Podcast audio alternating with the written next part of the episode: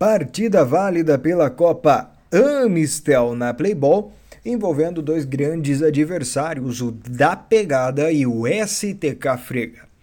Foi um jogo realmente daqueles de tirar o chapéu para ambas as equipes. São equipes muito bem treinadas, equipes quais sabem administrar os resultados, sabem jogar, sabem o momento de atacar, o momento de defender e realmente foi uma partida garantindo uma semifinal incrível e creio que muito marcante para a equipe do Da Pegada. Primeiro, essa partida houve um destaque aí que eu acho bem interessante comunicar, que foi o MVP da partida, o Léo, o Paulo Leonardo. Ele inclusive fez um gol no segundo tempo.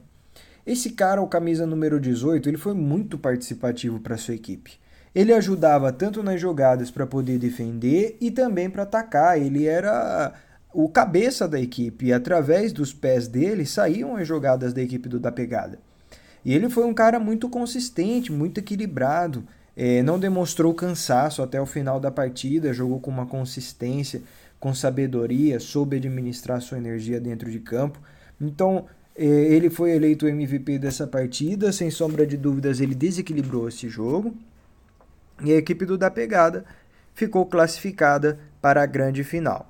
Foi um jogo qual o seu placar final foi de 3 a 1 a favor da equipe do Da Pegada.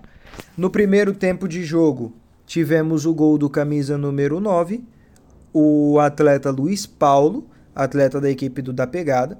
Gol esse qual foi muito importante para a equipe, pois a partir desse momento começou a administrar melhor o resultado, começaram a jogar de forma mais tranquila, já que havia uma vantagem no placar.